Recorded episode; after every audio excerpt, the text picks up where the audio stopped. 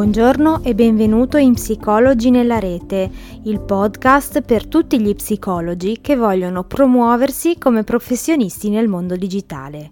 Io sono Simona Moliterno, sono una psicologa come te e voglio condividerti le mie esperienze e il mio viaggio personale nel digital marketing, che spero ti aiuteranno a crescere e trovare la tua strada anche online. Siamo alla puntata numero 14 e oggi ti presento Silvia Spinelli, conosciuta dai molti come la psicologa Silvia. Silvia è una psicoterapeuta infantile, formatrice e divulgatrice di psicologia, che da più di 5 anni produce e condivide attraverso una moltitudine di strumenti diversi contenuti di alto valore ma sentiamo quello che Silvia ha da dirci in prima persona.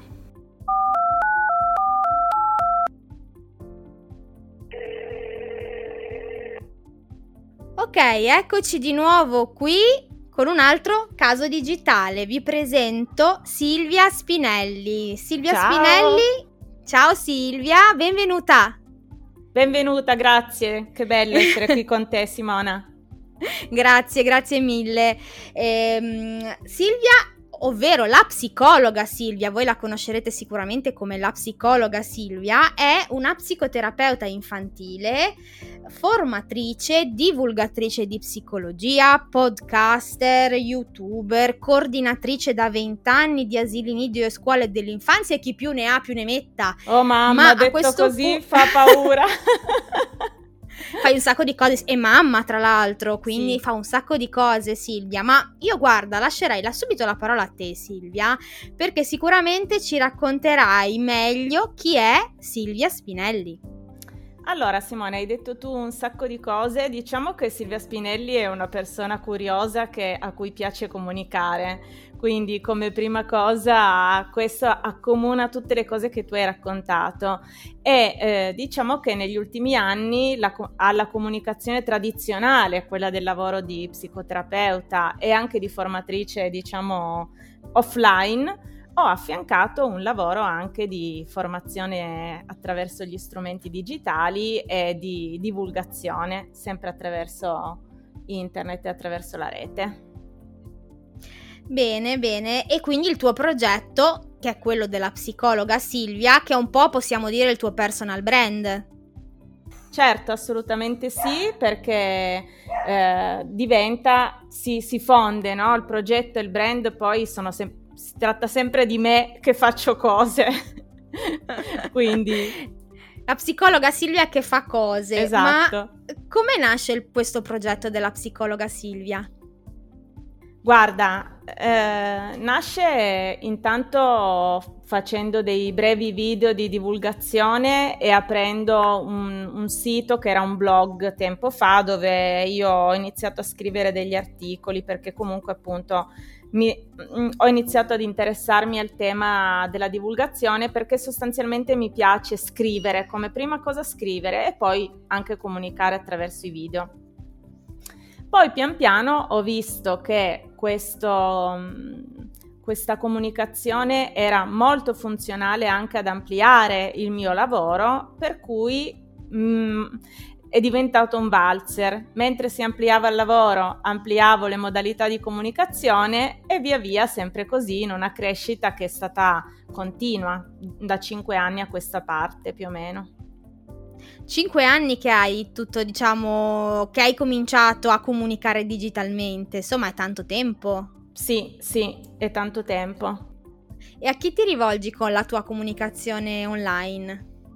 Allora, io mi rivolgo principalmente alle mamme e alle donne, quindi con un, uh, con un processo diciamo di empowerment delle capacità genitoriali ma anche personali. Questo è il mio target, donne, mamme, genitorialità e autostima, relazioni. Quindi ti rivolgi anche a me che ho una sì. bimba polpetta di due anni, Ciao, che tra l'altro polpetta. tra poco dovrà fare il passaggio al vasino e siamo tutti quanti terrorizzati. Trovi dei video molto interessanti sul mio canale YouTube sull'argomento. Eh, lo so, perché lo, ti dirò che eh, ce l'ho in lista e dopo aver Bravo. guardato altri video guarderò sicuramente anche quello. Bene.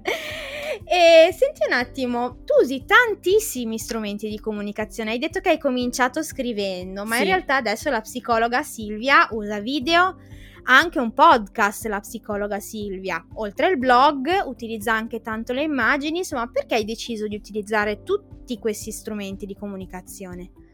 Allora, perché come ti ho detto prima, sono molto curiosa, quindi sperimento e mi piace comunicare in tutti i modi.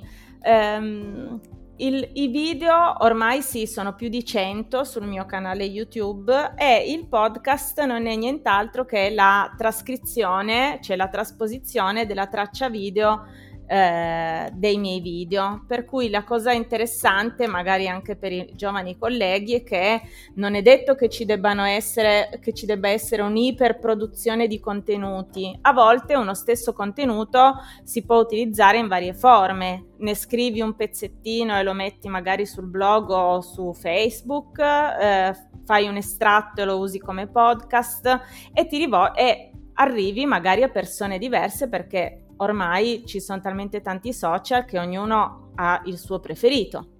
C'è chi ama Instagram, c'è chi ama più Facebook, eccetera.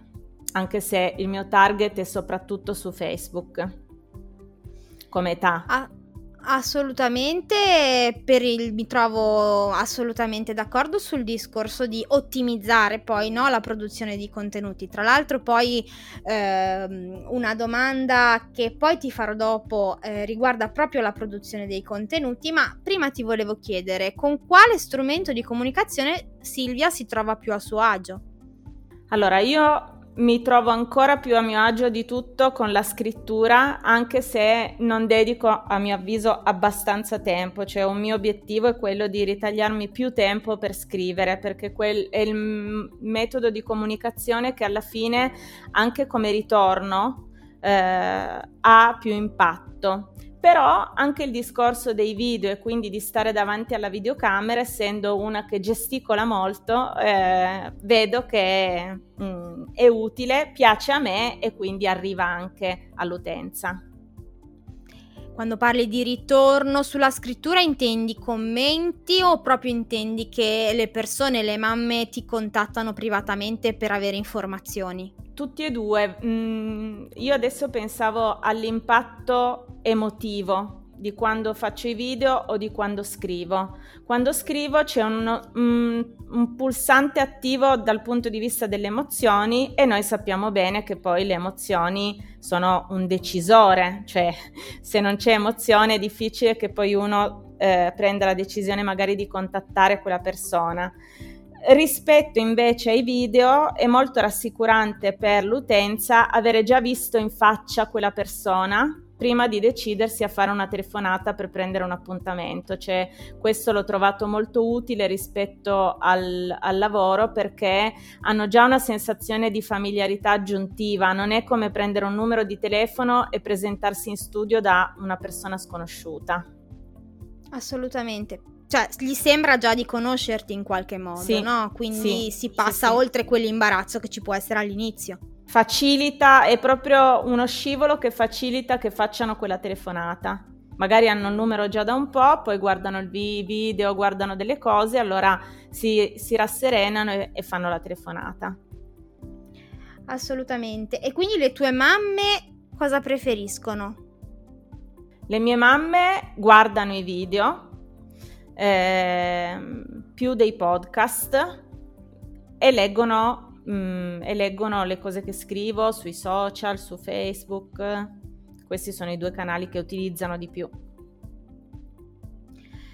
Um, io da mamma ti potrei dire, eh, io per esempio con Stefania, che è la mia bimbetta, ho pochissimo tempo attualmente per leggere e guardare video e quindi per esempio personalmente preferisco ascoltare podcast. Quindi poi per il ritorno che dici tu, secondo te perché in realtà una mamma che ha poco tempo preferisce la scrittura o il video dove si deve mettere fisicamente lì e prestare l'attenzione solo a quella cosa che sta facendo? Non lo so esattamente, però immagino due motivi. Allora, il primo motivo o forse tre. Il primo motivo potrebbe riguardare me, cioè il fatto che non ho ancora, essendo il, podcast l'estrazione del video, forse non do al podcast il posto giusto o non lo valorizzo sufficientemente perché per me c'è il video e il podcast ne è un, un estratto. Quindi da una parte potrebbe essere la mia comunicazione che potrebbe valorizzare meglio questo podcast. D'altra parte le mamme un po' più âgée, un po' diversamente giovani, alcune non sanno bene usare ancora lo strumento podcast, tu sei una mamma giovane, quindi le mamme un po' più grandi non sono molto pratiche a volte con i podcast. E poi perché so da alcune mamme che il video diventa un, un momento di, per loro, cioè mi ritaglio un attimo di tempo, mi metto lì mi guardo il video che esce lunedì mattina, mi faccio due risate, due riflessioni e si prendono magari uno spazio libero.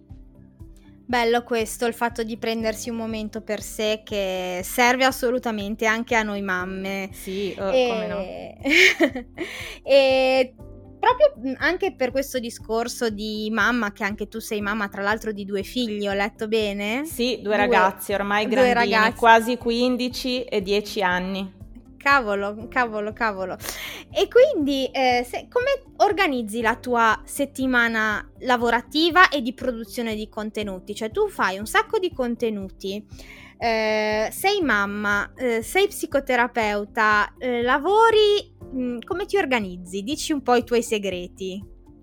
Allora, un segreto non ha a che fare con uh, un, un, trucco di marketing, ma ha a che fare col fatto che sono proprio io un po' così, che faccio tante cose, un po' iperattiva, un po' uh, che mi vengono in mente tante idee, eccetera. Quindi questo è, è una fortuna um, mia. Dal punto di vista dell'organizzazione, man mano ho cercato sicuramente di dedicare il lunedì mattina tutto intero e è quasi diciamo è quasi impossibile che io mi metta degli impegni lavorativi di lunedì mattina, me lo dedico per il mio progetto digitale. E poi Mm, ovviamente di giorno in giorno cerco sempre di fare degli aggiustamenti nei momenti liberi, di rispondere magari ai messaggi.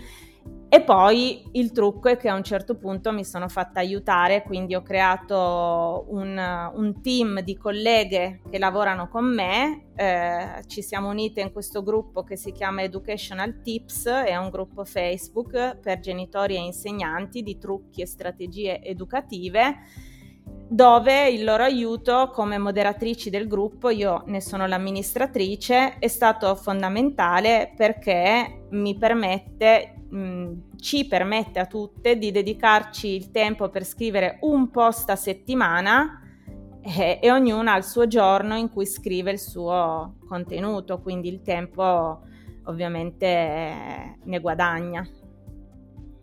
Certo, quindi praticamente tu fai uscire una puntata a settimana, diciamo video più podcast, giusto? E eh, diciamo la il tuo articolo blog è sempre preso da questo contenuto, quindi dal tuo podcast no, video in realtà, o un'altra cosa in più? Il mio articolo blog lo sto dedicando soprattutto all'interno del gruppo, di questo gruppo Facebook. Sempre il lunedì è il Monday, Monday Admin, quindi è la mia giornata dove ogni settimana io scrivo qualcosa, può essere un articolo, può essere il riassunto di un libro, può essere uno spunto che mi è venuto in mente, può essere eh, un, un, racconto di qualche cosa. Comunque sto dedicando ehm, le energie nello scrivere soprattutto all'interno di questo gruppo chiuso. Solo mm. qualche volta metto i post che scrivo lì dentro anche all'esterno, ma non tutte le settimane. Ok, quindi il lunedì è la tua giornata di produzione sì. contenuti, diciamo. Sì, esatto. e ehm, diciamo il resto della settimana mh, mm, ti capita spesso di interagire con chi ti scrive piuttosto che ricevi tantissimi. Raccontaci un po', insomma, il resto della settimana della psicologa Silvia. Sì, il resto della settimana è comunque sempre ci sono parecchi spazi dove mi metto davanti al PC o comunque anche solo dal telefono e eh, rispondo, recupero pezzi perché comunque se, se, si postano dei contenuti poi bisogna anche essere disponibile a rispondere alle domande che le persone possono fare sotto il contenuto o anche eventualmente in privato per cui è importante comunque esserci e dare un feedback, eh, per cui magari tra un paziente e l'altro, oppure la sera quando arrivo a casa, o il mio orario preferito per fare le cose è il mattino presto, perché sono molto mattiniera, ma quello è un orario che sto dedicando soprattutto alla lettura di libri che sono importanti per la mia crescita personale e professionale e che comunque è anche un aiuto per poi tarare meglio i contenuti, tarare, tarare ancora meglio il mio modo di comunicare. Ne leggo di libri di marketing, libri di comunicazione, ne leggo parecchi. Quindi c'è anche uno spazio dedicato alla tua formazione personale. Quello è quotidiano, quasi ogni mattina, mentre tutti dormono, zitta zitta mi apro l'iPad con la luminosità al minimo e mi leggo i miei libri sull'app del Kindle senza disturbare nessuno. No, trovo fondamentale quel pezzo. Assolutamente, non si smette mai di formarsi né professionalmente né come persone, questo sono assolutamente d'accordo. E ora ti faccio una domanda da un milione di dollari. Vai. Come si, come si fa a trovare clienti, pazienti, insomma, a seconda poi della, del tuo ambito psicologico professionale con un progetto digitale? Allora, a mio avviso l'importante è avere chiaro sia chi siamo noi e a chi ci rivolgiamo, quindi quella che in marketing si chiama personas, quindi il target di utenza a cui ci rivolgiamo, perché il rischio di comuni- disperdere le energie comunicando mh, su argomenti disparati che poi ci fa apparire magari dei tuttologi ma non, non crea un rapporto privilegiato tra noi e l'utenza diventa eh, dispersivo, per cui quindi capire a chi sto comunicando, anche perché come lo comunicherò dipende anche da chi mi sta ascoltando. E poi essere molto, eh, molto onesti nel comunicare qualcosa che uno ha veramente da dire quando, quando, si è onesti, quando si è veri nella propria comunicazione, arriva anche quella parte emotiva che poi diventa convincente per l'utenza. Non, è, non diventa più uno spottone o una, una super marchetta per vendersi, ma si diventa, e questo secondo me è un tassello super fondamentale, dei punti di riferimento di quell'argomento le persone iniziano a dire, ah, se c'è questo tipo di problema, sai a chi potresti chiedere sulla genitorialità? C'è Silvia Spinelli che fa questo. Quando si, è, quando si è completato questo passaggio che alle persone viene in mente tu per quella specifica tematica, il passo al fatto che ti chiamino per delle consulenze è fatto, ma prima che ti chiamino per delle consulenze devi essere credibile, un punto di riferimento su quel, su quel argomento specifico. Come si fa a trovare il proprio argomento specifico secondo te? Cioè uno psicologo che esce dall'università, come fa a trovare il proprio argomento chiave? Io credo che debba seguire quello che lo emoziona di più, gli fa battere il cuore e quello su cui c'è una forte motivazione personale. Quindi eh, io so poi magari anche un po' di analisi personale, quindi di approfondimento non guasta, ma io so perché mi occupo di infanzia mh, mm, e so perché mi occupo di aiutare le mamme. È importante questo pezzo perché altrimenti a volte sento no, i colleghi che magari pe- mm, chiedono ma su, dov'è che si trova più lavoro? Ma uh, sì, ci sono sicuramente degli ambiti un po' più e un po' meno, ma alla fine se, se c'è quella forte motivazione personale e ovviamente c'è anche però la formazione continua e il fatto di essere anche un po' disponibili ad innovare, perché nel mio ambito, ad esempio, ci sono, vo- ma penso in tutti gli ambiti, forse a volte ci sono delle resistenze all'innovazione che poi non sono proficue. Le persone hanno bisogno anche di cose più adatte al 2020 e non delle proposte psicologiche mh, mm, diciamo antelitteram. Eh, quindi diciamo che un... qua è già stato. Vai, vai, tranquilla, vai. No, no, se si è un po' disponibile a innovare, c'è una motivazione su quell'ambito, poi si arriva alla clientela. Mm. Mm-hmm. Sì, no, diciamo che qua in questo podcast, soprattutto nelle nostre chiacchierate con i nostri colleghi è già uscito, la nostra categoria professionale ha veramente un po' tanta resistenza sulla eh. comunicazione digitale. Ma questo è un vantaggio, cara Simona, perché chi invece questa resistenza non ce l'ha galleggia sopra gli altri, quindi eh, bisogna pensare un po' seguendo i tempi. Non si può rimanere nei no- chiusi nei nostri studi con la chaise longue e la pipa di Freud. Uh, mi capisci quello che voglio? Poi, per carità, eh, c'è anche una nicchia a cui va bene così, però la maggior parte delle persone in un'epoca molto smart, molto veloce, ha bisogno di qualcosa, almeno di una comunicazione che arrivi in un certo modo. Assolutamente. E in tutto questo il personal brand, quindi costruirsi, diciamo, un, uh, un'identità, no? Quindi che sia in qualche modo uh, coerente con la propria professionalità, quanto è importante?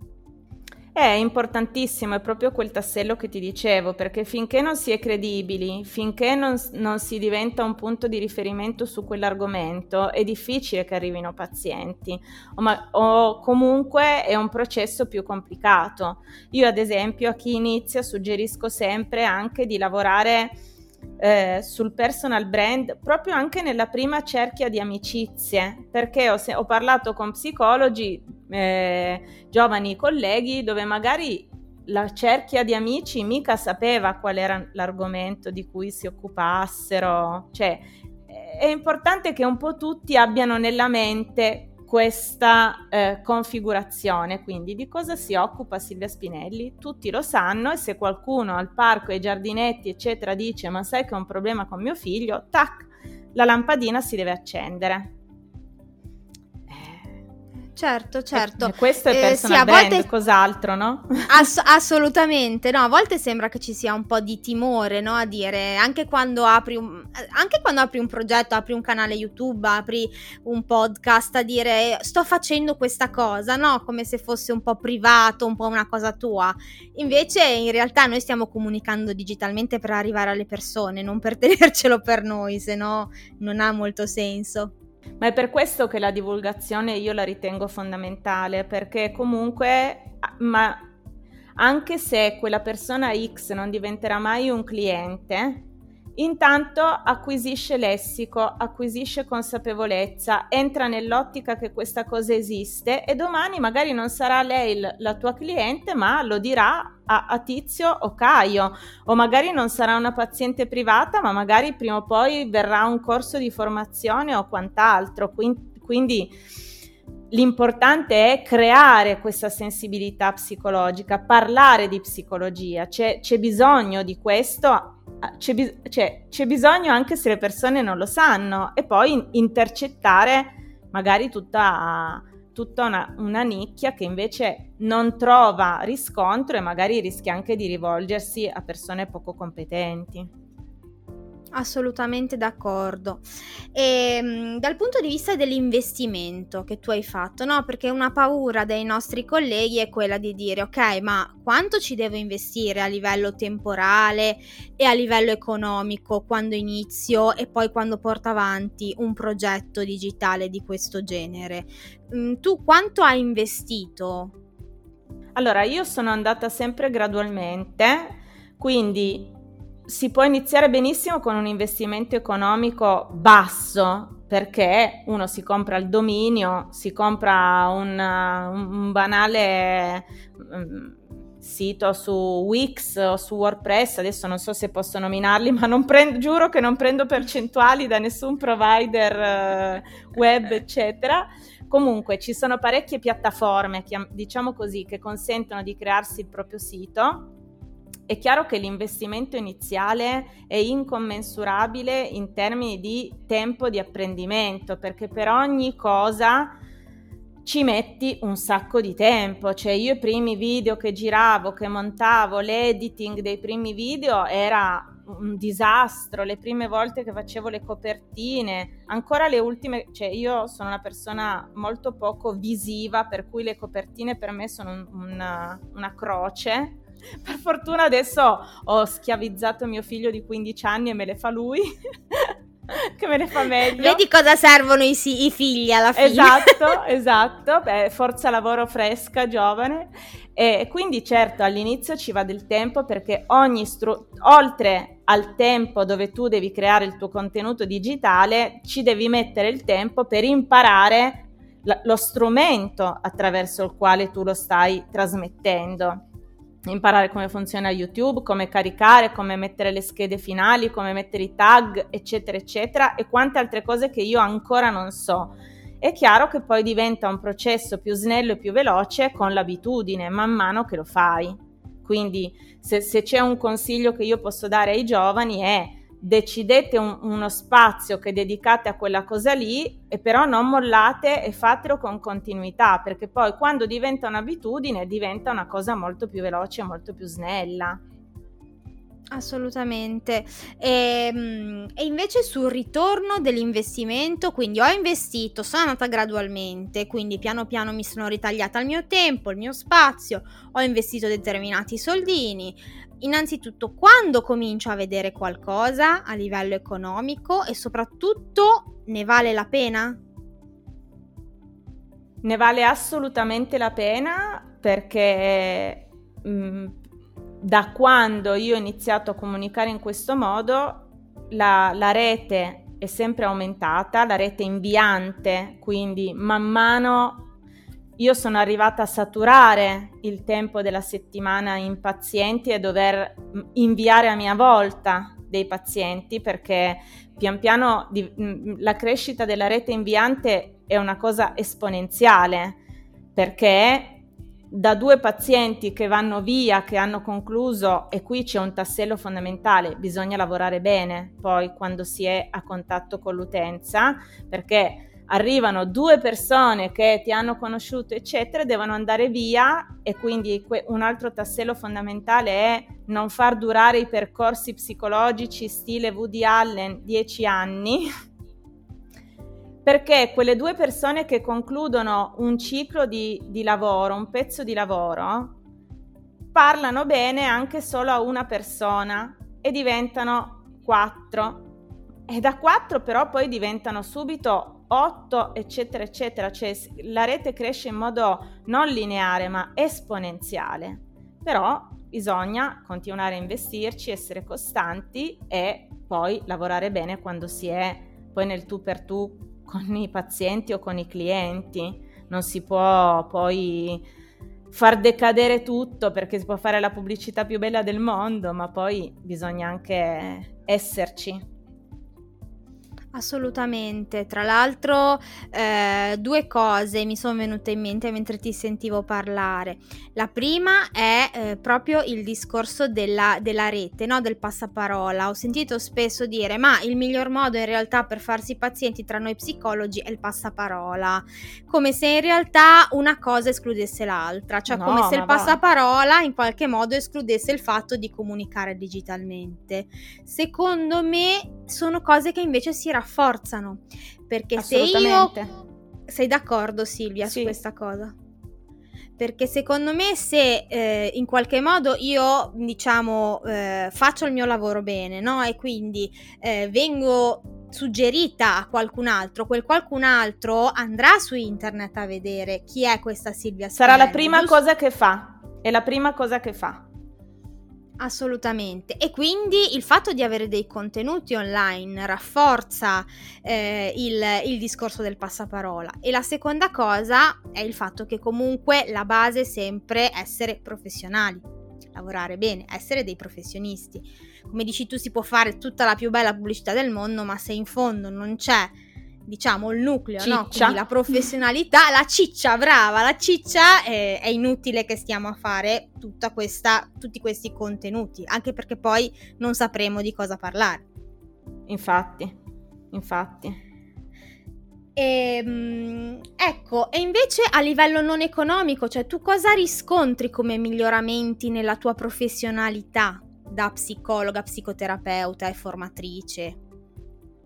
Io penso che la divulgazione mi aiuti molto Intanto anche ad affinare proprio l'arte, chiamiamola oratoria, il che mi aiuta anche poi quando faccio delle formazioni non digitali, perché a me capita di fare molti workshop, delle serate informative per genitori o, o delle formazioni per insegnanti, quindi studiare anche un po' di comunicazione è importante perché non solo perché devi fare meglio il video su YouTube, ma perché comunque il nostro lavoro si basa sul comunicare.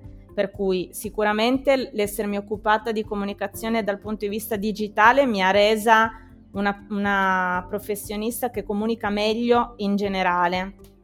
E poi forse anche avvicina a quelli che sono i reali bisogni dell'utenza, perché tu pensi magari delle cose chiusa nel tuo studietto e poi le persone invece ti scrivono e ti chiedono altro. Scusa, puoi parlare di questo? Puoi fare un video su quest'altro?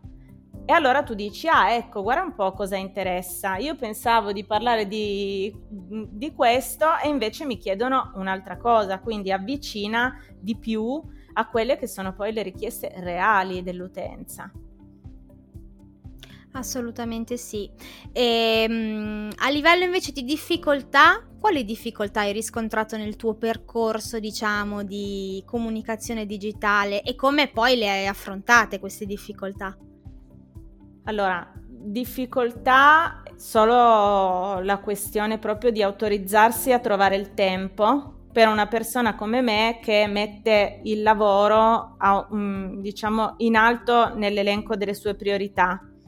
Non dico al primo posto perché ci ho dovuto lavorare, per non dire al primo posto, perché io ero una da lavoro, lavoro, lavoro, lavoro, lavoro, dovere, lavoro. Quindi comunque eh, il fatto di de- eh, ritagliarsi un tempo che non è remunerato apparentemente, va difeso con le unghie e con i denti, perché altrimenti uno dice ma caspita io lunedì mattina potrei mettermi che ne so tre pazienti e invece mi tengo la mattina vuota. Sì, me la tengo vuota, ma quello, anche se non si vede economicamente subito, è un tempo che lavorativamente invece frutta denaro.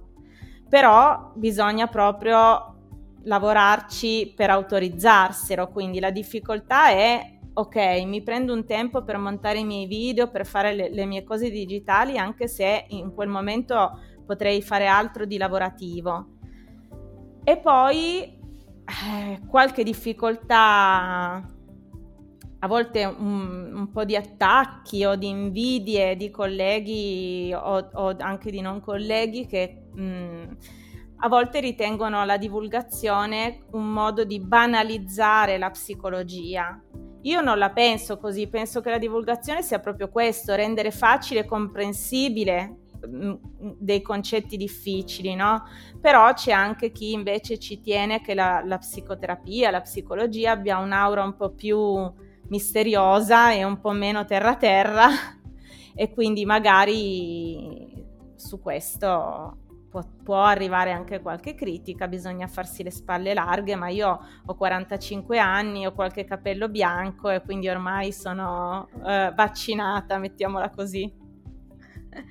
E quando invece hai iniziato, comunque sì, quando hai iniziato, come hai fatto a poi piano piano superare questi momenti, questi piccoli momenti di crisi, possiamo chiamarli? Guarda, Ho, io ho iniziato perché avevo la necessità di sganciarmi da una situazione eh, lavorativa proprio, in cui io avevo piacere di fare una serie di cose digitalmente, ma eh, le persone che in quel momento lavoravano insieme a me non erano d'accordo e quindi mh, remavano molto contro. E però l'amarezza per la chiusura di questo alla fine rapporto lavorativo che per me era anche un, um, un rapporto, mm, diciamo, di amicizia, di buona colleganza, si è trasformato, ma questa è una mia caratteristica personale, perché penso che ognuno di noi poi abbia una o due emozioni prevalenti che lo colorano come fosse una tavolozza di un pittore. E siccome la, la mia tavolozza è piena di rossi e di neri e, e ha l'emozione della rabbia oltre che della gioia, ehm, l'arrabbiatura per questa, per questa cosa che non è andata bene mi ha dato quella giusta carogna di dire ma sai che c'è, ma io ora lo faccio da me. Mi apro il mio sito, mi inizio a fare delle cose e, e quindi è stato un forte motore per superare anche le difficoltà iniziali dove per fare la singola cosa ci mettevo una vita e mezza. Poi ero anche adesso chi inizia, cioè man mano che passano le generazioni, chi inizia adesso è facilitato. Io l'ho visto appunto mio figlio di 15 anni a fare la copertina, ci ha messo pochissimo. Io a mio tempo, per già solo orientarmi nel, nel programma di grafica, Certo, Sai. ma anche gli strumenti poi comunque eh, si evolvono e in base a, alle necessità e ai bisogni che vengono fuori, eh, appunto si tirano fuori altri strumenti, nuovi certo. tool, eccetera, eccetera. E quindi sì, bisogna rimanere sempre aggiornati da una parte ma dall'altra e forse, come dici tu, si è più facilitati in qualche modo. Assolutamente. e, ehm, eh, ti volevo anche chiedere gli obiettivi quali obiettivi hai a breve termine e a medio-lungo termine, come, sempre come comunicazione digitale? Allora, a breve termine sicuramente quello di mh, continuare a gestire bene soprattutto appunto il gruppo Educational Tips che è un bellissimo contenitore e continuare a riuscire a ricavarmi quello spazio a medio e lungo termine di mh, dedicare al lavoro offline mh, una buona fetta di tempo, un po' più di tempo, cioè di riuscire a non essere se- vincolata tutta la settimana comunque al lavoro in studio, perché eh, per avere più tempo da gestire a casa anche con i miei ragazzi, quindi un po' più di tempo libero, non sempre solo frontale con, uh, con le terapie, con le consulenze. Certo, e visto che l'hai nominato due volte, mi sembra un argomento importante. Voglia di raccontarci un po' come funziona questo gruppo Educational Tips, anche se ci fossero delle mamme all'ascolto che vogliono in qualche modo entrare a far parte di questo gruppo, perché mi sembra che tu abbia detto che è un gruppo chiuso, giusto? Sì, è un gruppo chiuso, si chiede semplicemente l'iscrizione e la cosa bella è che l'abbiamo, e, e, questo è anche un suggerimento che posso dare ai giovani colleghi, c'è una pianificazione editoriale, quindi i contenuti non sono casuali, ma col team di moderatrici, quindi qua ci sono due suggerimenti insieme. Il primo di non aver paura dei colleghi, che i colleghi sono sempre una forza, bisogna fare rete, darsi una mano. Eh, e non aver paura, oddio se lavoro con la collega poi mi prende il lavoro.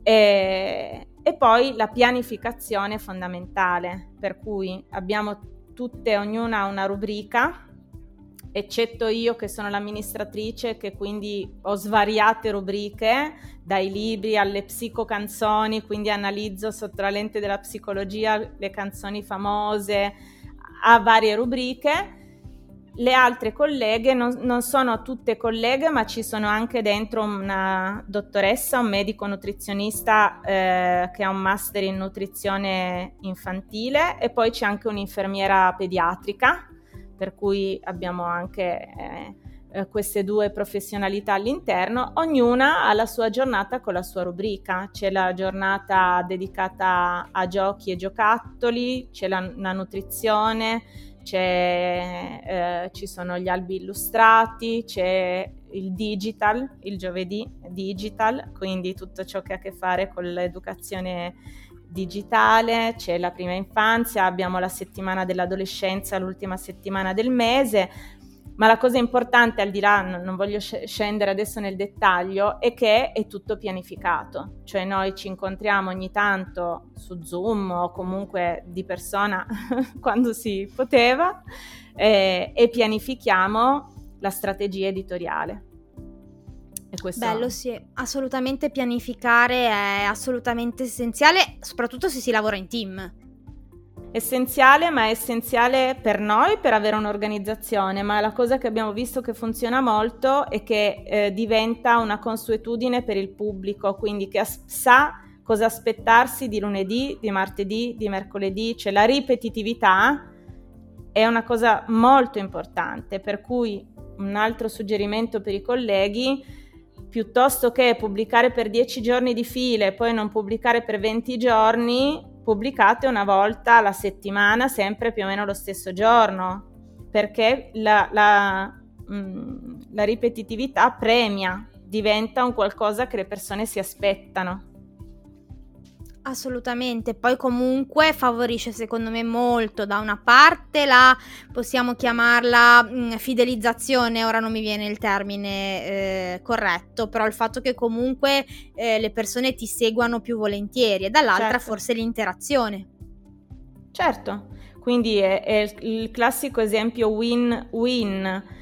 Per il team di lavoro è più comodo organizzarsi e sapere chi scrive cose e quando lo scrive, e per l'utenza, per il pubblico, è, è più facile sapere che eh, in quel giorno scrive la nutrizionista, in quell'altro giorno scrive l'infermiera, eccetera, che così sa. Assolutamente. E poi un'altra cosa forse che eh, darei come spunto, psicologi all'ascolto, collaborate con diverse figure professionali. Certo, certo, una ricchezza pazzesca è una ricchezza pazzesca e, e all'interno del gruppo poi abbiamo anche eh, intervistato ancora terze figure. Io ho intervistato una sessuologa, ho intervistato la mia insegnante di pianoforte rispetto all'apprendimento, ho intervistato una logopedista, cioè è chiaro che bisogna aprirsi e non chiudersi nel proprio studietto.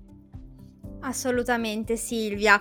Eh, visto che hai già dato tantissimi consigli ai nostri colleghi all'ascolto, ti chiedo di sceglierne uno, quello a cui tieni di più, eh, pensando, immaginando questo nostro collega che è lì, che dice ok ho ascoltato la puntata con Silvia, mi piacerebbe partire con questo mio progetto digitale ma ho ancora un po' di paura, ho ancora un po' di timore. Scegli un consiglio che ti piace e daglielo col cuore.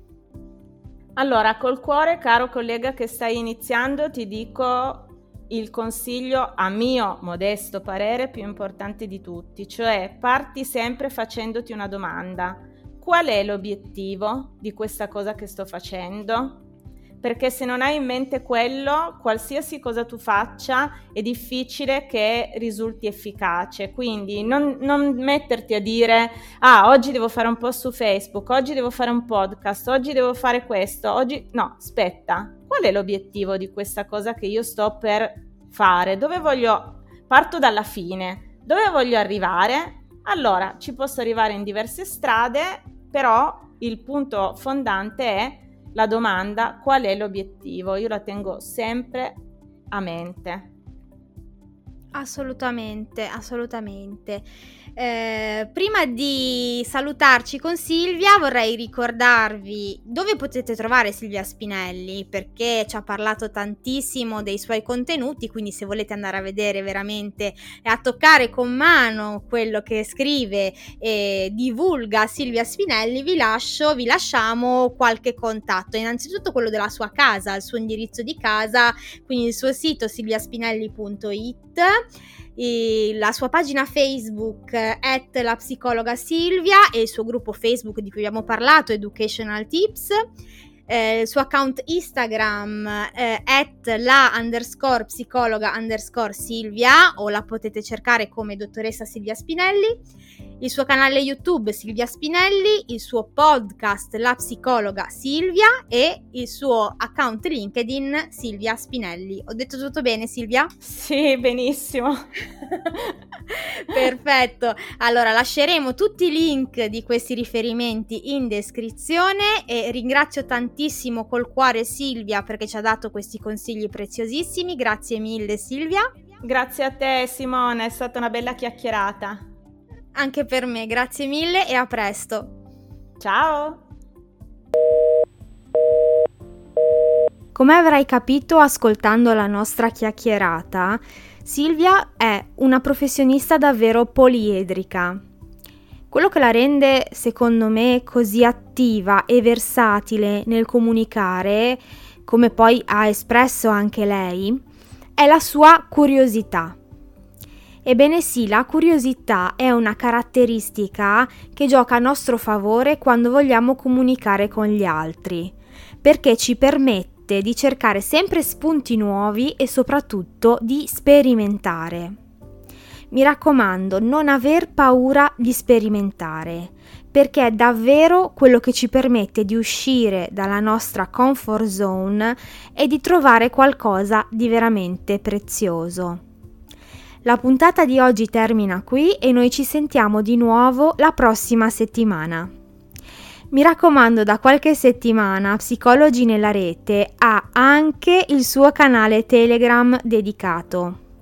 Quindi non solo podcast del lunedì, non solo gli estratti tematici, non solo il quiz del venerdì, ma molto molto di più. Per esempio, settimana scorsa come avevo detto, ho condiviso con gli iscritti del canale Telegram un bellissimo PDF su Canva, che è uno strumento che puoi andarti a sentire nella scorsa puntata cos'è e come funziona. E quindi mm, è un regalo che ho voluto fare proprio per chi si iscrive al canale Telegram. Quindi se vuoi unirti a noi vai su Telegram e cerca chiocciola psicologi nella rete oppure clicca sul link che trovi in descrizione a questa puntata. Ti ricordo poi che Psicologi nella rete è candidato come podcast emergente al Festival del Podcasting 2020. Se ti piace quello che stiamo portando avanti, io e tutte le persone che come Silvia mi stanno aiutando con i loro interventi e il loro apporto di valore, aiutaci a far crescere questo progetto e a farmi salire proprio sul palco del festival per parlarne a tutti. Quindi collegati ad Instagram, vai sul profilo del Festival del Podcasting, cerca il post di Psicologi nella rete e metti un bel like. Grazie mille, a presto e buona psicologia nella rete anche a te.